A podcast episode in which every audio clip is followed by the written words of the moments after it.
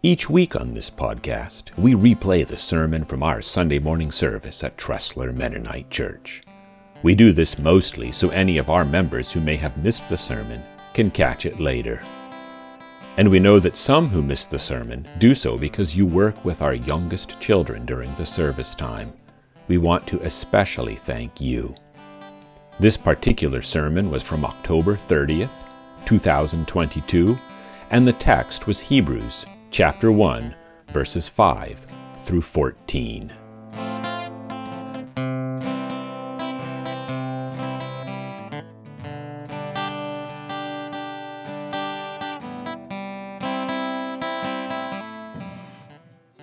Well, as you as you heard Andrew read the passage, we're talking about angels this morning, or at least somewhat of talking about angels.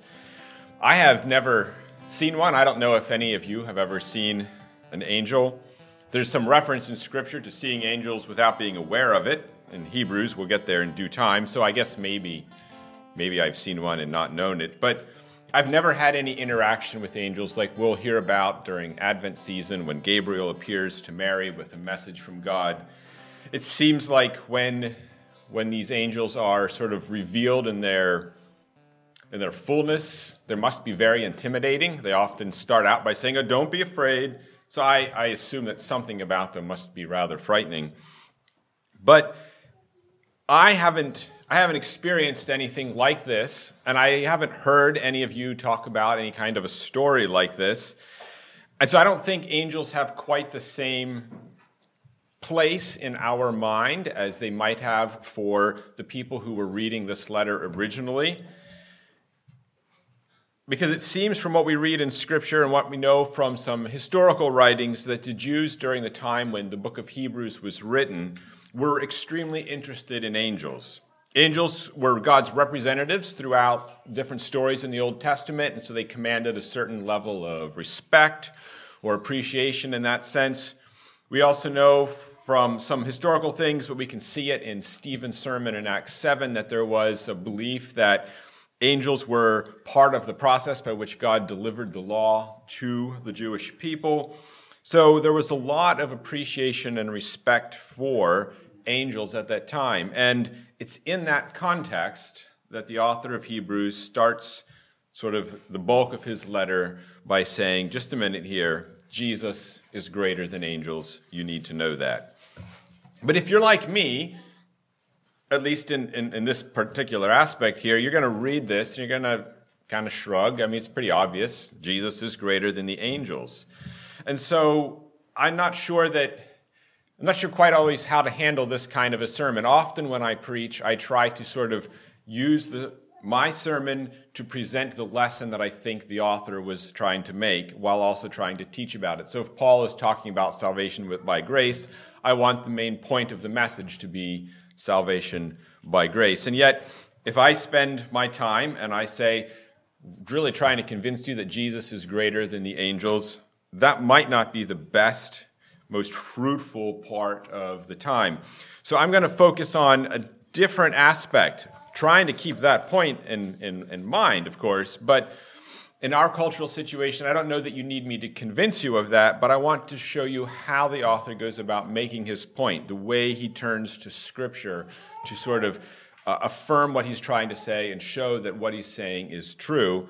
And then I also want to talk a little bit about what things might distract us. Perhaps, perhaps we don't have any question about whether Jesus is greater than angels or not, but is there something in our minds and our lives that sort of begin to take his place, the place where he should be instead. So that's kind of where I'm going to go. But in, to get the whole context here, we're going to start with verse 4, which is actually from last week. He had started off with sort of a summary of some of his main points where he's getting about Jesus as the preeminence. And then he says, This shows that the Son is far greater than the angels, just as the name God gave him is greater than their names. And then he spends the next 10 verses trying to prove his point, to show that this is scriptural, this is truth. And so he says in verse 5, he says, For God never said to any angel what he said to Jesus, You are my son. Today I have become your father. Now, if you have a Bible stu- a study Bible or a commentary or even just one of the more modern translations, you probably have a footnote I'm going to be using almost exclusively text out of the New Living Translation, the Pew Bibles. Um, but in the, in the Pew Bible, there's a footnote and it directs you to Psalm 2, verse 7.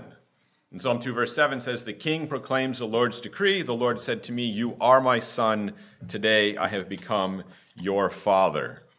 So the author of Hebrews is trying to make his point, and he refers to the Old Testament in order to uh, explain why he believes what he believes. But one of the things worth noting here is that the author of Hebrews did not he did not himself give a footnote. He didn't even give a basic citation. He didn't say in Psalms or, or anything like that. He just quotes two pretty short lines You are my son. Today I have become your father.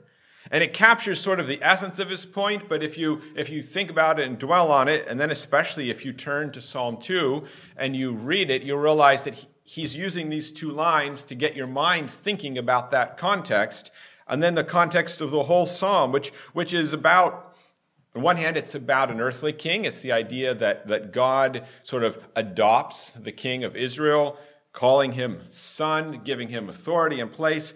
But there's also this aspect of which is looking forward. The line of David is going to carry someday a future king who is going to be a king in the whole sense that a king ought to be, because none of the Davidic line ever ever lived it out like God intended. But there's this anticipation of somebody. And so, in that whole context, the author of Hebrews is saying, and that's Jesus who has been chosen as son. And yet he says two lines to try to get us this whole point. And I was thinking, I was reminded of a conversation, I believe it was in the adult Sunday school class a number of years ago, in which somebody talked about how different uh, New Testament writers refer to the Old Testament and made a comparison to the way that sometimes groups of family members or friends will quote lines from a movie. So if you've been around certain people, they'll, they'll do just one little line from a movie, and instantly the people in the know know the context, the scene, every situation. So if somebody says, I have a bad feeling about this, then some people are going to immediately have a whole bunch of context of what's going on and the imminent disaster that that person is anticipating. Or other situations, you can have different circles of people, and they'll say, as you wish. And this brings into their minds an entire context. Three words, and instantly they know everything that's going on. But the point, I can't tell from your faces who got it and who didn't, but some of you, that went a million miles over your head, and some of you knew immediately which two or one series and which movie I was referring to. But that's a little bit how it is for the way some of the New Testament writers refer to Old Testament, especially here in the book of Hebrews.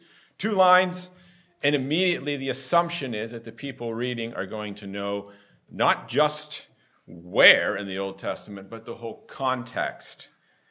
Unfortunately, just like sometimes when I'm sitting listening to my daughters talk about something from school and they'll do the same thing, and short line of seemingly irrelevance, and suddenly they're laughing because they get it and I don't. Sometimes I'm one of the people, when I'm reading Hebrews, I don't get it. I would not read, You are my son, today I've become your father, and immediately think of a messianic psalm, Psalm 2, the way this is pointing to Jesus, the way I wouldn't get that. But fortunately, we have people who did, and they have written commentaries, they put footnotes in our Bibles to direct us so we can read. So part of this is, is sort of a reminder to me I, I ought to know the Old Testament an awful lot better than I do. Part of this is gratitude, and part of this is just trying to say, take advantage of the resources you have. The author of Hebrews is thinking deep, and he is referring to stuff from there. So he's back to his point Jesus is greater than the angels because Jesus is the Son, and the angels are not sons. And so I'm going to go to verse 7 here to illustrate the point, partly because it rounds out his idea, just as his first verse was saying that Jesus was the Son. Now he's emphasizing who the angels are. But there's another aspect in just a minute. But he says, regarding the angels, he says, he sends his angels like the winds, his servants like flames of fire. And again, if you have those footnotes or other places, you'll see that he is referring to Psalm 104, verse 4. Look it up. This says, The winds are your messengers, flames of fire are your servants. Now you're going to look at that and you're going to say, um, kind of the same idea, but they're not exactly the same. And so that's, that's the other reason that I chose this one. It rounds out his line of logic. Jesus is the Son, angels are messengers, therefore the Son is greater than the messengers, therefore Jesus is greater than angels. It's, it rounds out his logic, but it also draws us to another aspect that's important for us to understand as we're reading Hebrews and trying to prepare for the whole series in Hebrews. And that's that during the time that Hebrews were written, many of the Jewish people read the Old Testament in a Greek translation of the Hebrew scripture. So rather than reading it in Hebrew, they were reading it in Greek. That was their own native tongue at that point. It's the one they knew best, and that's what they read. And while the content was essentially the same, the wording was slightly different. And so sometimes when we now have it translated all into English, the wording gets jumped around in an interesting way, and we might not make these immediate connections. But fortunately, again, we have people who have made the connections, who know what the Hebrew says and what the Greek says, and then how, how that gets translated into English. And so you get a footnote in the New Living Translation that says, for that psalm passage, it says, He sends His angels like the winds, His servants like flames of fire, is the translation of the Greek version. And if you notice, that's then the same as what the author of Hebrews quotes. A very imperfect example of this sometimes comes up on Tuesday mornings at the men's Bible study when you get two guys who are uh, talking together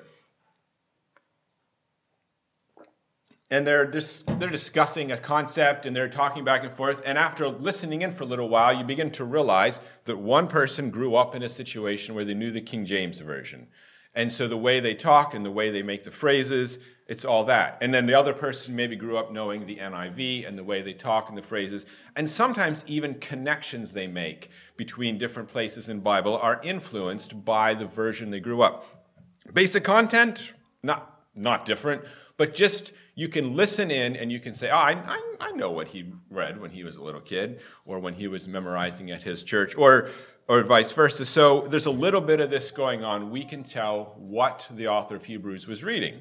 And in this particular case, he was reading Greek, even though he was talking about the Old Testament. At this point, probably most of you are about ready to fall asleep. I am not going to go through every single verse in our passage for this morning and talk about where it came from in the Old Testament and what's going on, because the point that the author is trying to make is that Jesus is greater than the angels. And I think we get that. You don't need me to convince you of that.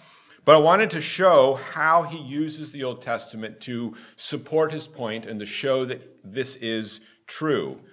Because that's one of the things that is important for us to remember out of this. As we are trying to talk about ideas and think about them, we should be turning to Scripture as the foundation of truth. So, in, in his case, he's trying to say, Jesus is greater than the angels. And I want to go back and I want to look at what Scripture says. Scripture establishes the idea of a Messiah, a promised anointing, anointed one, the Son of God, and Jesus is that one. But angels, that's not who they are. They are servants of God. So Jesus is greater than the angels. And he closes with verse 14, in which he says, Are not all angels ministering spirits sent to serve those who will inherit salvation? So, the idea that he's trying to make is that Jesus, the Son, is greater than the angels. That I think we get, but it's important for us to understand if we're trying to follow his logic and as we're trying to prepare for where he's going next. The other thing that I want you to you to learn and think about is that the author turns to the Old Testament to support his ideas. This is this is how he buttresses his arguments. And that is something that we should learn as we are trying to do this as well. So, the Hebrews, it was written to, near as we can tell, it was written to Christians who came out of a Jewish background. And as such, there were times when they were tempted to turn away from Jesus back into what they came from, back into their other traditions, their other mindsets, their other practices. And the author seems to be trying to say, no, Don't do that. Keep your eyes on Jesus because he is the center. He is greater than anything that came out of the Jewish background there. Now, that, for us, none of us have that exact same situation. We, we're not hit with that same kind of temptation. You're not tempted to be drawn back to the Jewish background you came from, but every one of us, in some capacity or another, is hit with some kind of a temptation to turn, turn towards something other than Jesus. maybe it's family for some of you. That can become the center of your life. And, and you're going to say, wait a minute, but family's not bad, but that's kind of the point. There's nothing wrong with angels. Angels were servants of God. Angels were working in the Old Testament. Angels are, are fabulous. I, I, don't have any criticism, and the author of Hebrews didn't either. But when they become the center of your mind, then you're missing who God has actually placed as the center, which is Jesus. So for you, maybe maybe your family has become the center of your life and the center of your world. And it's not that your family is bad, but it's that Jesus deserves that spot as the highest, the greatest, the center. Or maybe it's political power. I've heard two stories recently of politicians who suddenly were, were realizing that something was pulling on them and Jesus was no longer the center and they were turning back. Or maybe it's work or career. A lot of people find the identity, their own identity, and what they do. Sometimes it's a, an illustrious career and sometimes it's not, but it still can grab and become the source of our identity. And I think the author of Hebrews would try to say, no, Jesus should be the center. Maybe it's wealth or a hobby. Sometimes it's relationships. People can start dating somebody, and, and, and then soon that person is the whole center of their world. And no, it should be Jesus who is the center of your world. So I don't know what it might be for you. It might be something I haven't even mentioned, but we are often like the people that the author's writing to, we are tempted to put something else as the center, something that begins to consume our focus and the, the root idea is that Jesus is greater than all of that. Those things may not be bad, but if they become the center, that's bad. And while we wrestle with these ideas, is while we're trying to teach and to learn and correct and, and discern and, and follow and, and help one another, we turn to Scripture in that way. So we should know Scripture well enough that a couple lines immediately brings context to our, to our minds but we should also be turning to Scripture for truth. I think we know this as well. You don't need me to convince you of it, but perhaps to remind us to continue to study and to learn and to keep that as our source of truth. So Jesus is greater, and keep your focus on Him.